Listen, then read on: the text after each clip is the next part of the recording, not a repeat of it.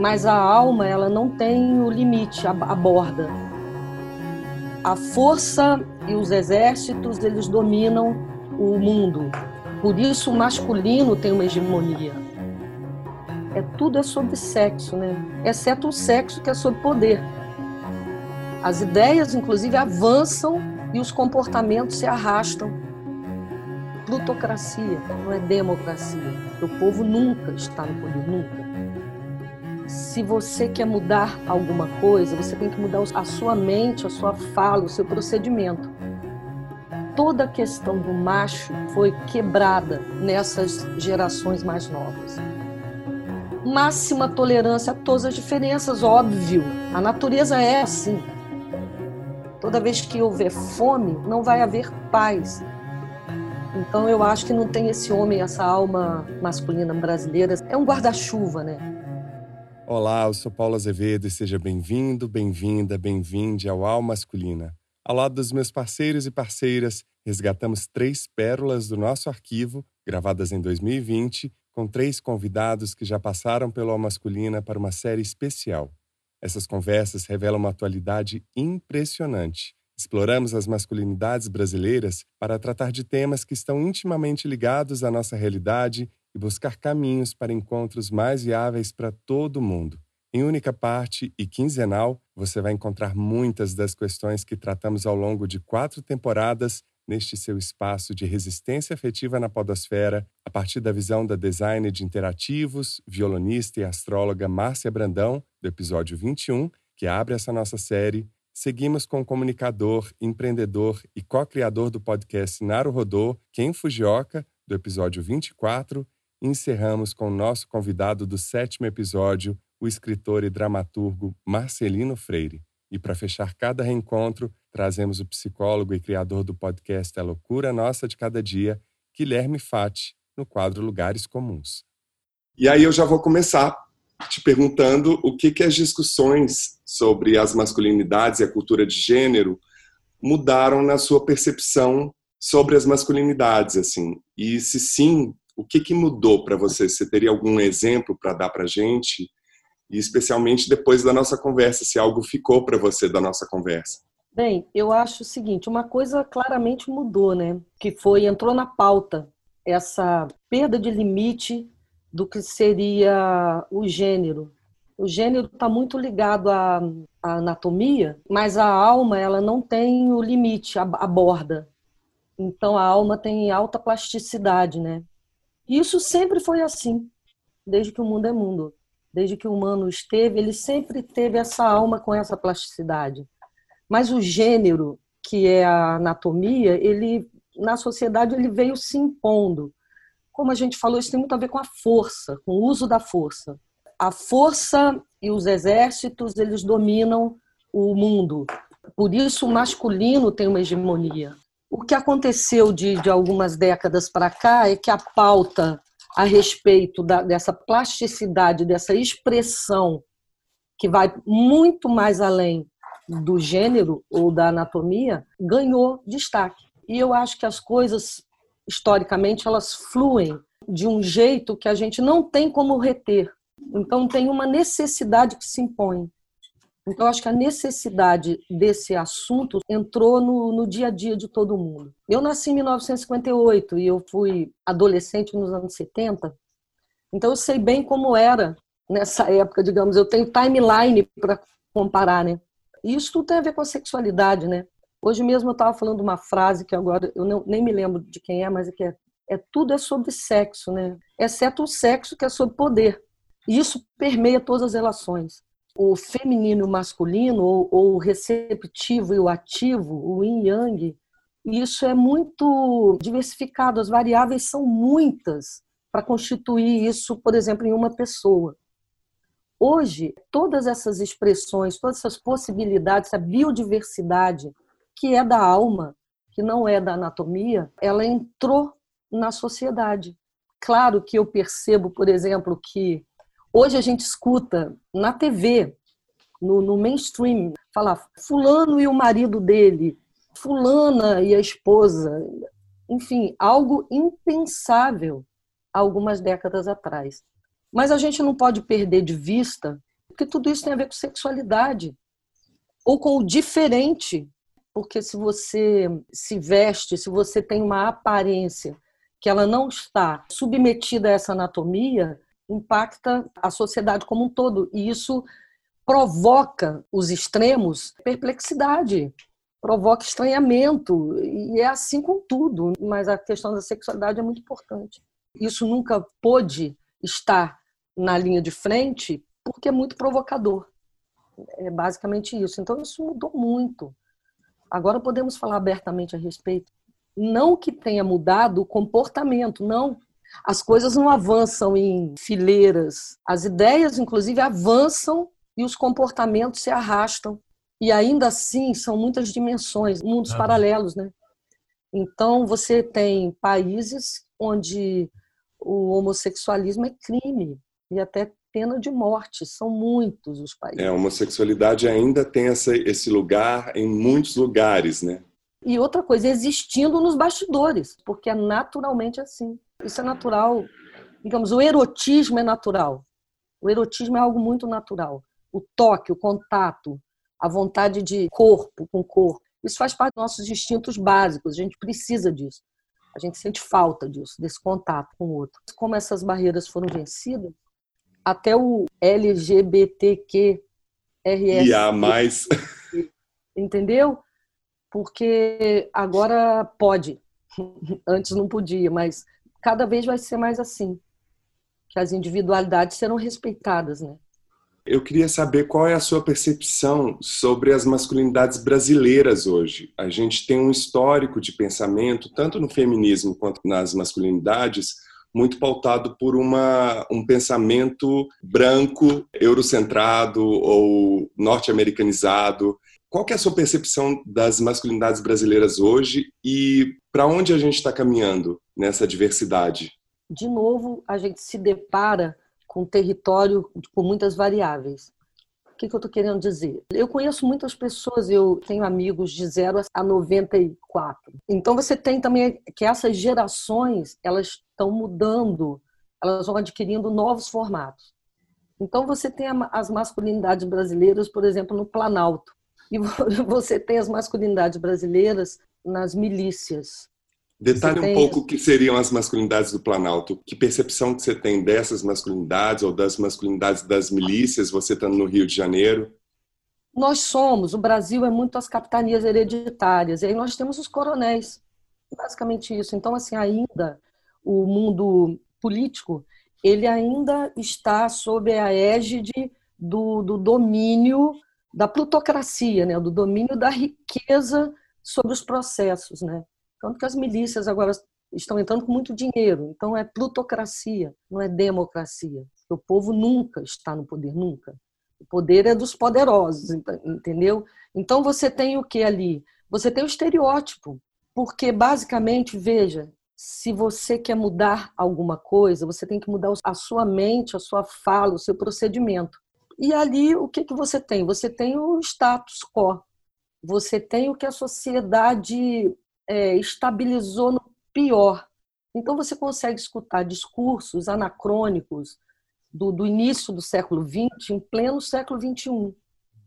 Então, de novo, o que a gente chama de, de Brasil não, não existe, de uma certa maneira. Existe, assim, uma linha divisória, o que a gente acha que é Brasil. Mas é muito mais diversificado, e aí as variáveis são tantas que a gente para fazer essa análise, a gente tem que fazer muitos recortes. Mas eu posso dizer uma coisa para vocês, assim, eu tenho amigos de 30, de 20 e tal. Toda a questão do macho foi quebrada nessas gerações mais novas. Tem uma razão. As mulheres viraram poliamor também, porque os homens sempre foram poliamor, até por uma questão fisiológica. Eu fui criada com dois irmãos, como eu já falei, vou tomar a liberdade de falar. Quando o homem está e a mulher estão na puberdade, a mulher menstrua e o homem começa a ter ereções, isso é muito determinante do comportamento, porque é uma força telúrica. O desejo, o sexo, o tesão é uma força telúrica, é um negócio inevitável. Já conversávamos, a monogamia é algo quase impossível de ser alcançado, por razões de instinto. Não tem nada a ver com elaboração, tem a ver com instinto. o que aconteceu? As mulheres sempre tiveram um instinto mais gregário e de maior manutenção dessa monogamia, dessa dupla, e, e as mulheres começaram a quebrar isso. E os homens também começaram a quebrar o que seria a heterossexualidade. Então, assim, os meninos que eu conheço, que têm uma inclinação mais hétero, todos experimentaram relacionamentos com outros homens, que era algo inimaginável inaceitável há um tempo atrás. Então, existe uma quebra de paradigma. As pessoas ficaram experimentais no sentido sexual.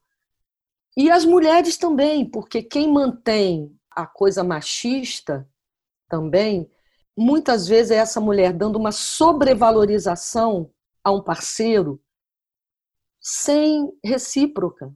Digamos, uma opressão que é secular.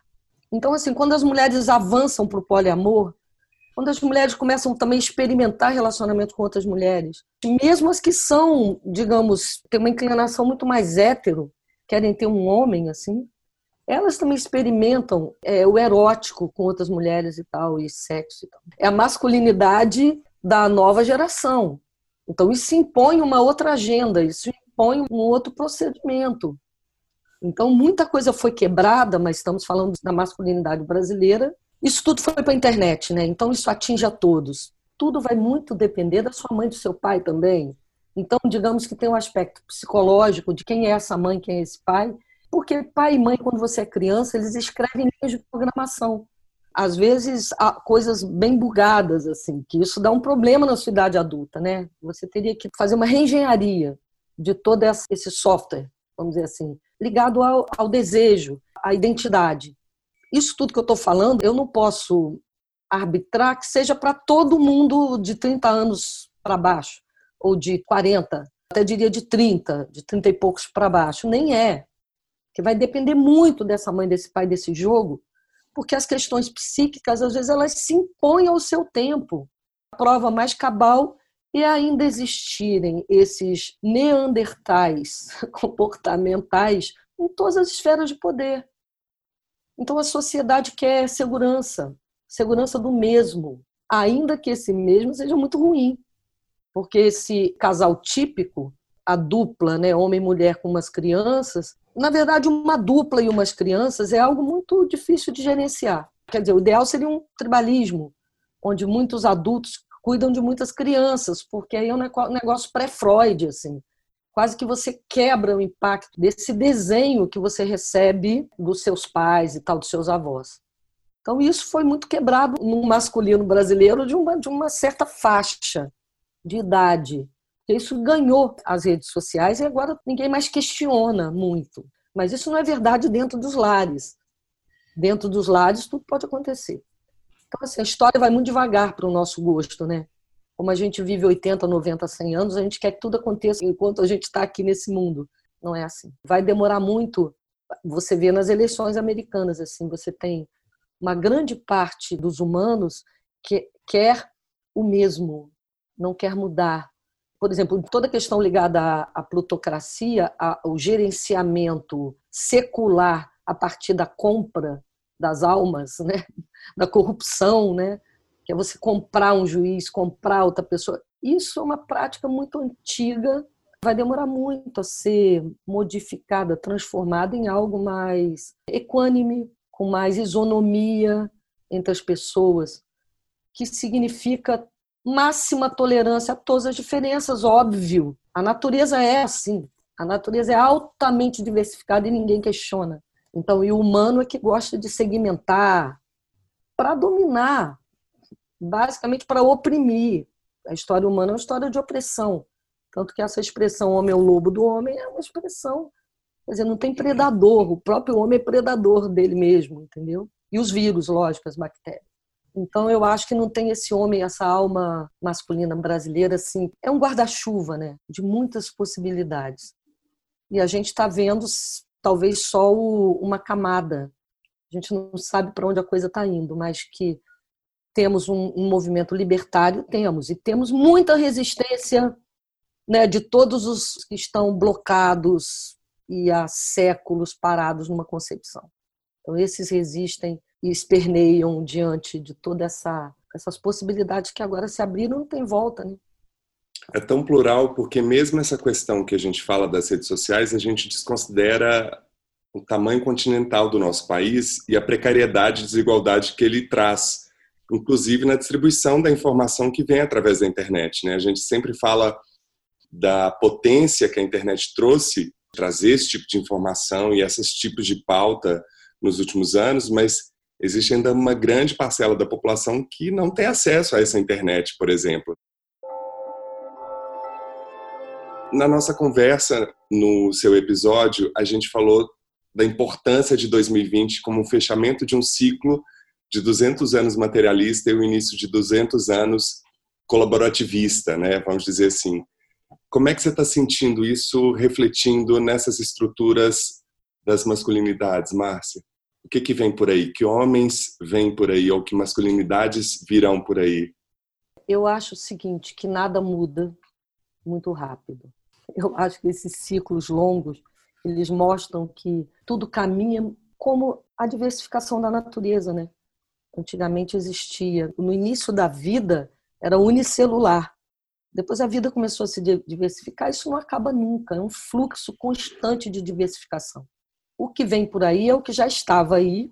A única coisa que eu acho que eu teria a ponderar sobre 2020, essas grandes conjunções em Capricórnio, Capricórnio é um auge, é o norte, é o homem adulto. Ele parou e sem pressa olhou todo o legado, olhou de cima da montanha e teve uma compreensão muito grande do todo.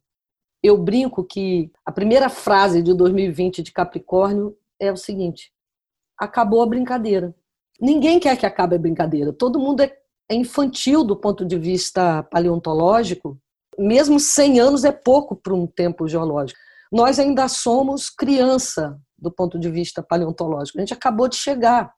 Então ninguém quer que acabe a brincadeira ninguém quer levar a sério. E esse Capricórnio é o cara que diz o seguinte: isso é muito sério, mas com muita ironia e com muito humor. Mas aquele humor é, sarcasmo, humor mais irônico e tal. Mas é isso que ele veio dizer. Vá para dentro de si e olhe o mundo material. Olhe o que foi feito da natureza. Olha como estamos em relação à distribuição de renda. O tempo todo está falando da matéria. Isso é que é interessante, da matéria em sua expressão mais inteligente, que seria absolutamente bem administrada, planejada, para que todos tenham o que é necessário. Acabou a brincadeira também nesse sentido. Então, os países não podem ter reservas bilionárias enquanto o povo passa fome. Isso é inaceitável. Isso não é inteligente. Então, assim, a queda da Bastilha foi exatamente isso. Então, eu acho que tem um impacto que é muito mais de amadurecimento, de quer que a alma humana amadureça e olhe com mais responsabilidade. Aí vem as palavras de Capricórnio: responsabilidade, integridade, compromisso, resistência serena. Porque é uma resistência que não gasta energia com que não vai dar resultado. Eu acho que as masculinidades, se a gente pensar assim, eu acho que todo mundo foi impactado por essa necessidade. O vírus, ele é um agente, na verdade, ele, ele botou todo mundo de joelhos no milho, né?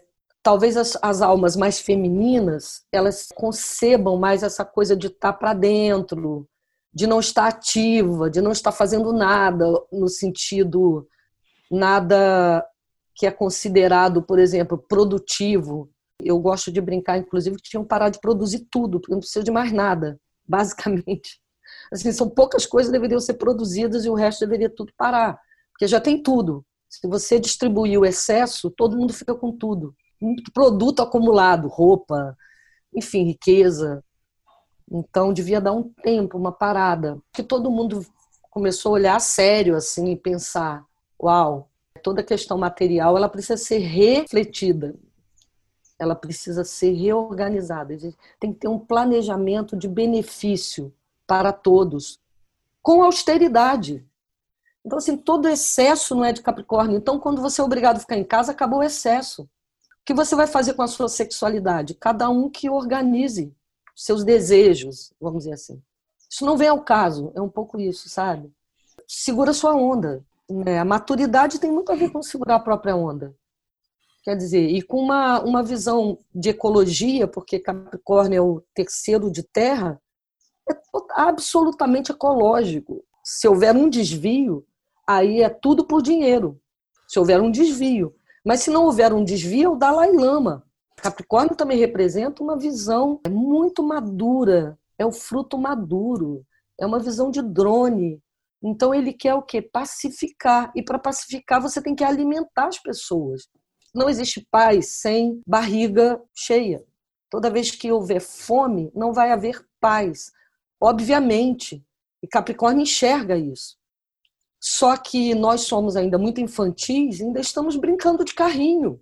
Você usou algumas expressões que são muito do universo das masculinidades, brincar de carrinho, menino, infantil. O quanto disso é refletir também para a redução da opressão da mulher e da violência contra a mulher e outras minorias.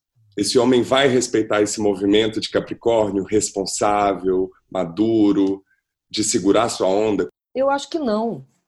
acho que precisa de mil anos para isso, entendeu?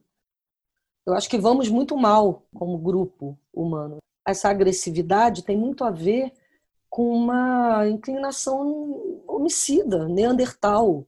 Para você ver, a psicologia tem 120 anos. O instinto faz com que alguém que, por exemplo, que abusa ou que agride, essa pessoa está sendo movida por sua pulsão mais primária, são os Rottweiler que pulam na cena e matam a outra pessoa e, dilaceram a outra pessoa.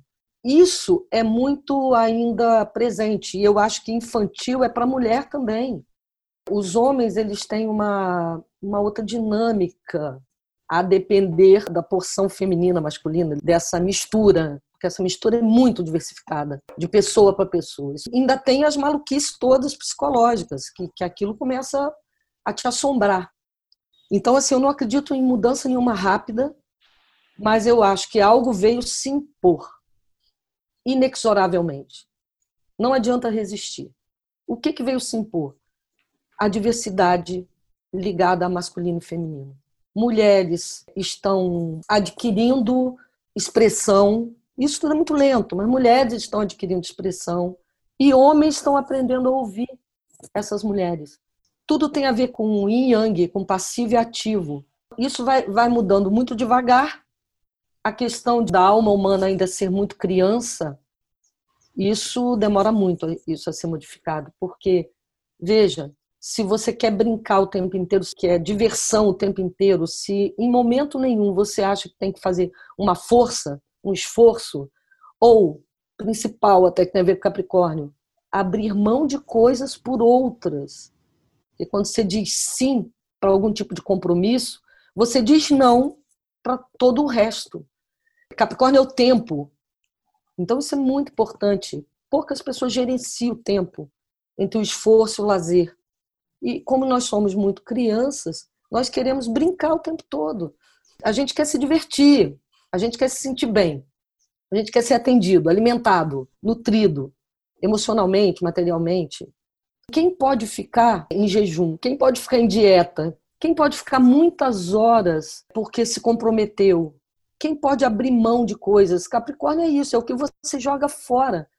Porque aquelas cabras alpinistas, quando elas sobem aqueles penhascos, estão na beira de abismos super organizadas, que também isso é uma imagem de Capricórnio, elas são muito maduras para fazer esse gesto todos os grandes desafios que você tem a vencer para ser o Dalai Lama, ou para ser um líder, ou para ser um líder de si mesmo, ou para pensar com a sua própria alma, com o seu próprio coração, isso exige um distanciamento, que também tem a ver com Capricórnio. Olha que coisa interessante. Você precisa estar só. Se você é muito carente, mamífero carente, você não consegue ficar só. Você precisa de mãe, você precisa de pai, você precisa de alimento, alguém tem que te nutrir, te assistir. Olha, a internet é muito assim: olha, mamãe sem as mãos, olha como eu sou lindo, olha isso, olha aquilo. Pouco tempo dedicado ao seu próprio coração e muito tempo externado para o exterior. Então, se não existe o equilíbrio disso, o que, que acontece em Capricórnio? Capricórnio ele mora dentro dele porque ele precisa de um tempo sem pressa Então, a paciência é um, é um atributo, a paciência, o bom senso, a reflexão profunda, são todas coisas de Capricórnio. Só que isso você só faz sozinho. Depois você vai levando um, um monte de gente com você.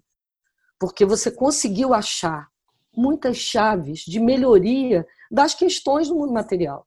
Todo mundo ignora o mundo material, quer viver no mundo emocional, mental, na falação, na elaboração, e não quer assumir o ônus de estar vivo, que é desde você levar seu corpo bem, com saúde, corpo funcionando, até você estar tá equilibrado nas contas, mesmo que seja deste tamanho. Então, assim, ninguém quer cuidar disso, ninguém quer planilha. Então, assim, todo mundo tem preconceito com planilha. E, e não existe, por exemplo, plantar uma horta ou ir para uma agricultura mais extensa sem você se organizar no tempo, porque tudo tem o tempo. Existe o tempo das coisas. Então todo mundo surta quando alguém fala: acabou a brincadeira, agora nós vamos fazer uma força aqui. Força de reflexão para dentro de si. Então isso tem nada a ver com masculino, feminino, isso impacta no humano, né? No humano, que é diversificado. Um homem é tão homem assim, uma mulher é tão mulher assim. Essa plasticidade da alma é que dá mesmo os, os tipos, cada pessoa de um As jeito. As pluralidades, né? Márcia, para encerrar, eu queria te propor um, um, jogo, uma brincadeira. A gente falou tanto de infância, eu queria te propor que você falasse em tópicos, itens, os tipos de masculinidades que você conhece ou que você lembra. Você citou algumas nas respostas anteriores. Eu queria que você só falasse assim os vários tipos de masculinidades que você conhece, que tiver à cabeça, sem filtro. Meninos sensíveis que se magoam e choram. Meninos sensíveis que se magoam e choram e têm muita coragem para todas as coisas de menino. Homens que se dedicam a ganhar dinheiro, basicamente. Homens que precisam juntar muitos bens para que essa masculinidade seja potencializada e reforçada. Homens do, do início do século XX, da primeira metade do século XX, que são oprimidos pela necessidade social de êxito e sucesso financeiro. Homens que gostam ou não de ter a seu lado mulheres que correm com lobos e lutam. Homens que têm muitas mulheres fora do casamento, um clássico dos anos 50, famílias paralelas. Então, isso tudo tem a ver com a minha infância e adolescência. Eu vou ter que falar de mulheres, mulheres que respeitam mulheres, mulheres que correm com lobos incentivam que as outras também o façam, homens que acabam por aceitar as tais mulheres que têm uma grande liberdade interior e o seu próprio destino na mão, nas mãos. Eu acho que é um conjunto, assim, que eu convivi com esses tipos. Maravilhoso, Márcia.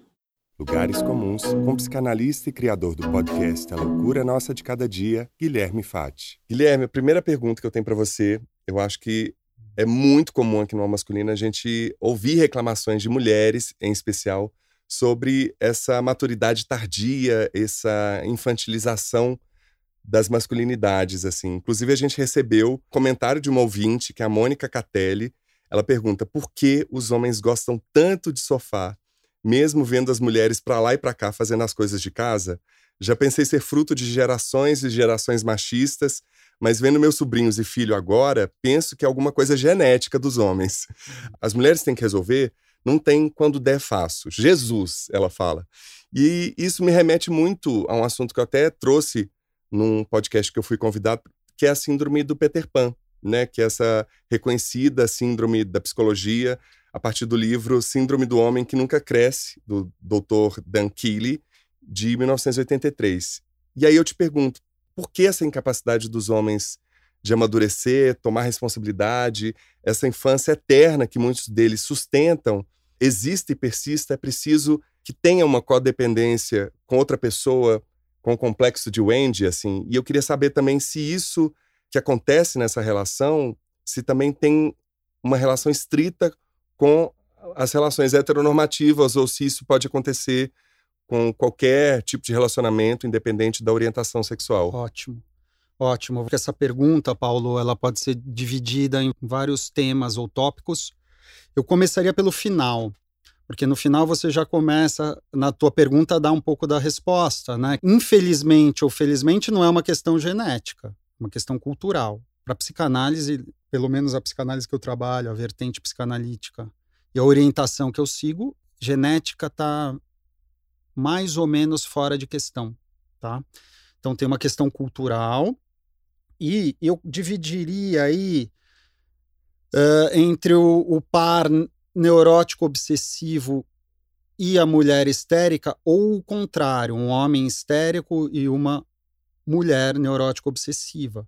Né? Para começar a dar conta e desconstruir um pouco esses lugares, porque não necessariamente a imaturidade é uma coisa apenas do homem.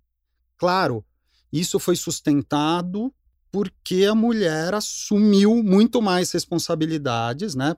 Toda a questão estrutural que a gente sabe muito bem, de acumular muitas tarefas. Isso existe, não está descartado, ainda existe. Embora a gente veja hoje o que, que era um pai na geração do meu pai, por exemplo, que tem 80 anos. Meu pai é da geração um pouco anterior à dos baby boomers, é a geração silent, Olha que interessante. Não conheço. Silent. É uma geração curta, antes do Baby Boomers, mais ou menos entre 40 e 45.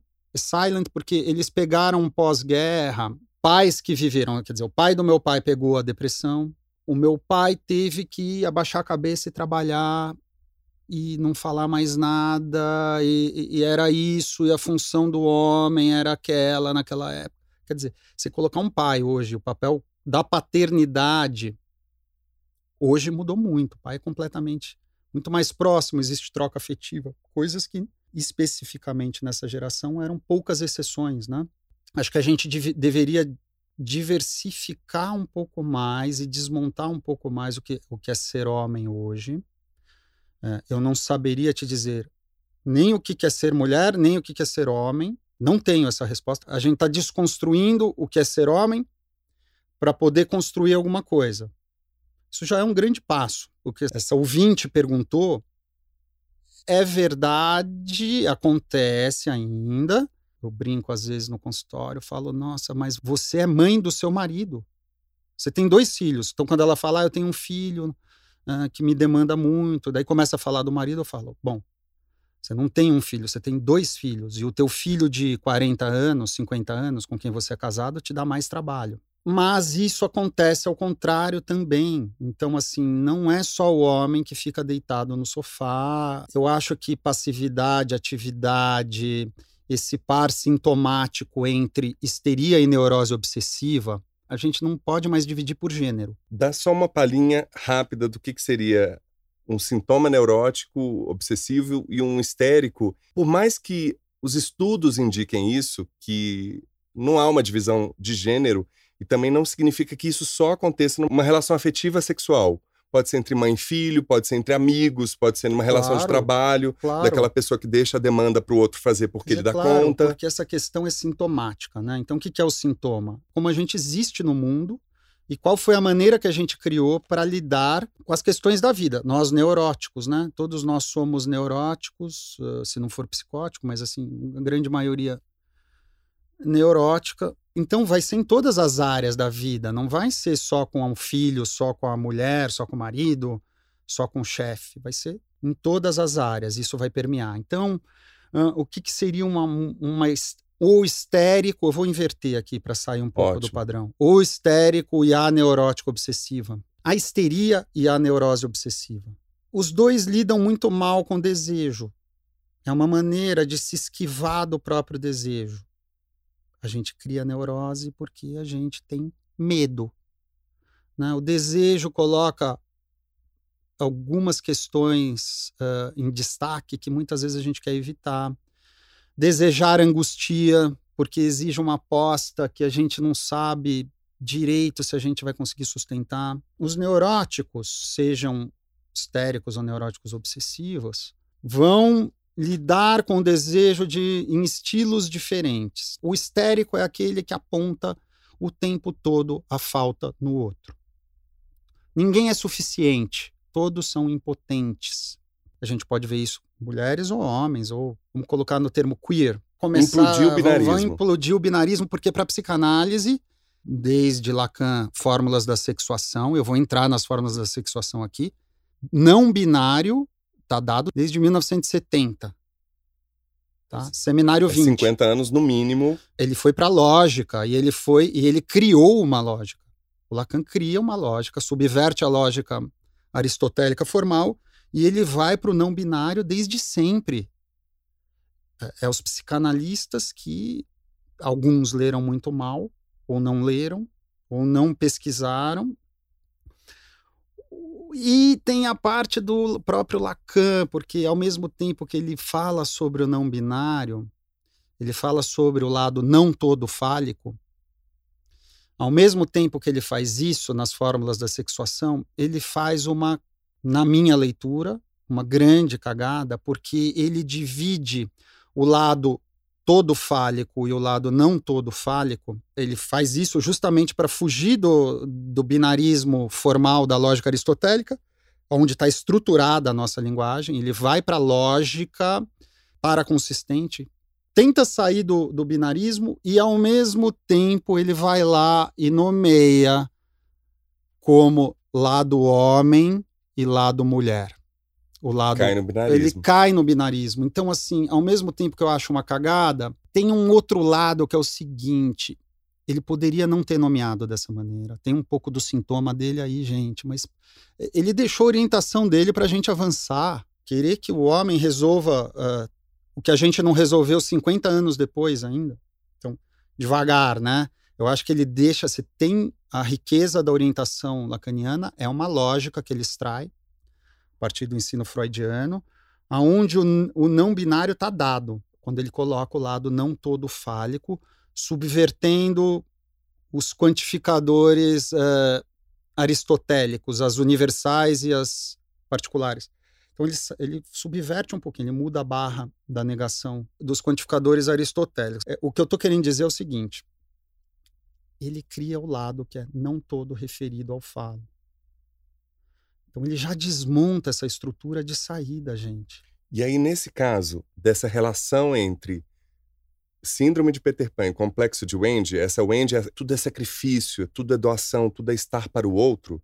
Isso independe, resumindo o que a gente chegou até aqui, independe de homem e mulher, pode estar numa relação Sim. homoafetiva, pode estar numa relação entre amigos, mas necessariamente é uma relação de complementaridade. Para que esse Peter Pan cresça, precisa de uma Wendy dar um basta ou dar um limite para que essa é, Wendy saia desse papel ou que esse Peter Pan saia do papel, precisa não ter uma relação, independente que seja, para que essa relação neurótica aí não se estabeleça. Perfeito.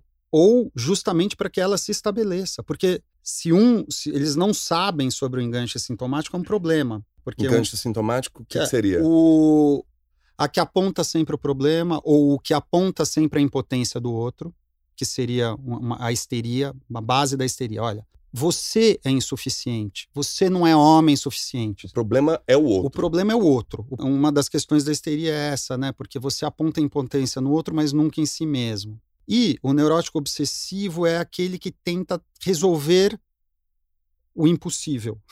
resolver a grande verbo do obsessivo. Resolver ou salvar. Dois verbos problemáticos, né? Resolver o impossível que o outro te apresenta, né? Para parar de desejar o, o, ideal do neurótico obsessivo é que o outro não deseje nada dele, porque o neurótico obsessivo transforma desejo em demanda. Então ele quer parar de ser demandado. Vamos colocar aqui um neurótico obsessivo homem uma mulher histérica. Ou duas mulheres, uh, vamos colocar uma histérica e uma neurótica obsessiva, um casal sintomático que se enganchou exatamente aí. Aonde uma aponta a impotência, a outra tenta resolver e salvar perfeito. É o que eu chamo de tempestade perfeita. Enganche sintomático, tá muito, tá bem enganchado, vai Deu certo, deu match. Deu, deu match ou deu merda. Que é, a mesma coisa é, nesse é, caso, né? Agora, não tem problema, desde que você saiba mais ou menos qual é a sua posição aí. Deixa de ser repetição. Aí passa a ser decisão. Aí é que tá o ponto. Porque mesmo antes de toda a revolução do movimento feminista, dos movimentos LGBTQIA, do movimento negro, a gente ainda vê discursos que colocam a mulher como uma Wendy vitimizada de um homem com essa síndrome de Peter Pan. Né? A, a Mônica trouxe isso, voltando à pergunta aqui. Eu tenho filhos que reproduzem meu pai, meu marido. Que dica que você dá para romper com isso? Quem tem um Peter Pan, ou uma Peter Pan, ou um Peter Pan, não sei como é que fala isso, não binário, é, a tiracolo. Ela coloca como uma questão genética.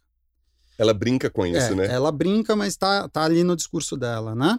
Meu ouvido aqui pegou essa parte. Colocar como uma questão genética é uma excelente maneira de, de se desimplicar. Bom, se é uma questão genética, eu não posso fazer nada. Tem um fatalismo junto com é um, um, dado essencialista é de que um o homem é dado, é assim. Olha, é uma questão genética, então eu sustento, e pode ser um grande álibi para ela sustentar a própria posição. Ela tem um ganho aí, gente, esse é o problema. O campo do gozo para a psicanálise é aquele lugar onde existe sofrimento, mas existe é, ganho também em sustentar o reconhecimento, em ser essa mulher, talvez. Eu não, eu não tenho ela em análise, eu não posso fazer uma, uma psicanálise selvagem aqui sem escutá-la. Não me autorizo a isso, mas aqui, colocar como uma questão genética é, eu já escuto como um discurso de alguém que não está implicado. E tudo bem, porque quando eu fui procurar minha análise, eu demorei um ano para me implicar naquilo que eu me queixava do outro. Então, não é um processo tão óbvio, tão simples, tão rápido. Olha, gente, eu não recomendo muito psicanálise, não dá trabalho. Eu recomendo, gente, dá trabalho, mas é bom, viu? Dá trabalho, não é fácil, mas tem ganho. Alguém só sustenta essa posição porque tem ganho. Não, lembrei de um padre amigo da minha família que ele falava o seguinte: você tem uma ferida. No mínimo duas saídas você tem para lidar com ela. Ou você coloca um band-aid e ela vai estar tá lá, ou você raspa até o osso, deixa o sangue novo vir para que ela realmente cicatrize e cure, né? E... É. E, e, o que é cura para psicanálise é, é, nesse sentido de que é, acho que talvez a metáfora da, da, da, cicatriz seja interessante, porque vai ficar uma cicatriz, vai ficar uma marca e essa marca é sua. Faça bom uso dela, porque a gente vai chegar numa marca que de alguma maneira é irredutível. A psicanálise não é uma adaptação, você não vai se adaptar a algo. Né? Que uma mulher ou um homem que se coloca na posição de obter reconhecimento e ganho ao se sacrificar pela, pelo marido, que isso possa ser uma escolha, não, não um imperativo, se, se esse for o caso, porque daí você começa a ter pelo menos algum ganho aí. Então, casal de neuróticos normalmente se sustenta aí nesse enganche sintomático, ah, ah, para histérica ou para o histérico nada é suficiente, ela se exime ou ele se esquiva do desejo pela via da impotência do outro. O neurótico obsessivo se esquiva do desejo pela via da impossibilidade, do impossível. Olha, ele, ele, ele eleva o desejo, ele idealiza ao extremo da impossibilidade e fala: bom, já que é impossível, eu posso abandonar isso daqui. É um belo álibi. E a gente usa tantos álibis, né? O dinheiro pode ser. Uh, a falta de tempo. É falta de tempo. Os filhos é um belíssimo álibi.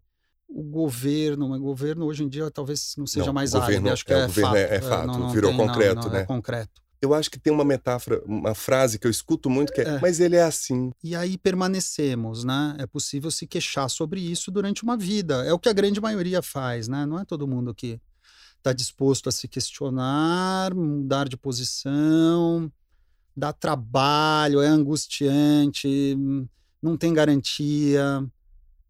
Mas eh, eu posso dizer só da minha experiência como analisando, né? que me ajudou muito. Para mim foi possível sair de uma posição que durante muito tempo eu achei que não houvesse saída. Eu achei não, eu tinha certeza absoluta. Era de uma consistência muito grande do meu imaginário. Meu psicanalista teve muita paciência, saber esperar. Né? E falando sobre os álibis, né? quer dizer, o casamento talvez seja um grande álibi. Né?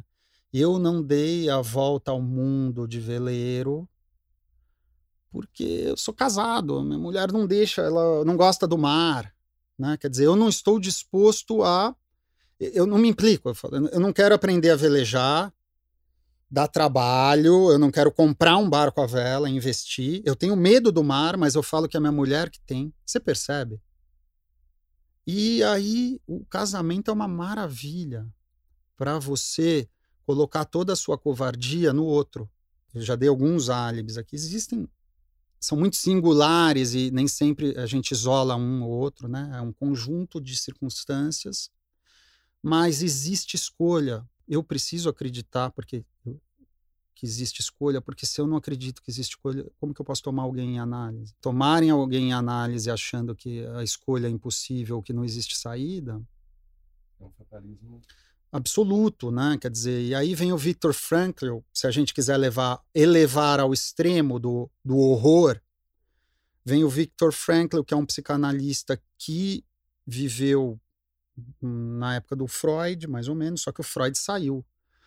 Exilado de Londres, com Marie Bonaparte o ajudando a, a sair de Viena, e o Viktor Frankl foi capturado, era um judeu também, psicanalista, e foi para Auschwitz. E a partir da experiência dele em Auschwitz, ele constrói a logoterapia, ele constrói uma vertente da, da psicanálise, vamos dizer assim, com uma crítica dura ao Freud, em alguns momentos, que eu gosto bastante dessa crítica dele. E ele coloca que no maior horror possível, que, há, que alguém que viveu e sobreviveu a um campo de concentração, ele faz um estudo. Porque alguns se suicidavam, outros per conseguiram permanecer vivos. Claro, nem sempre alguns foram assassinados, mas dos que sobreviveram, porque alguns se mataram e outros não. Ele vai falando sobre o propósito, sobre sentido e fala que no maior horror possível as pessoas, os colegas de campo de concentração, tinham comportamentos e saídas muito diversas. Tinha escolha, né? ainda que a escolha fosse morrer e não entregar alguém, um colega. Ele tem uma construção onde ele vai falando sobre que existe algum fio de escolha e de decisão no maior terror possível. Acho que essa é uma das mensagens importantes que ele deixa.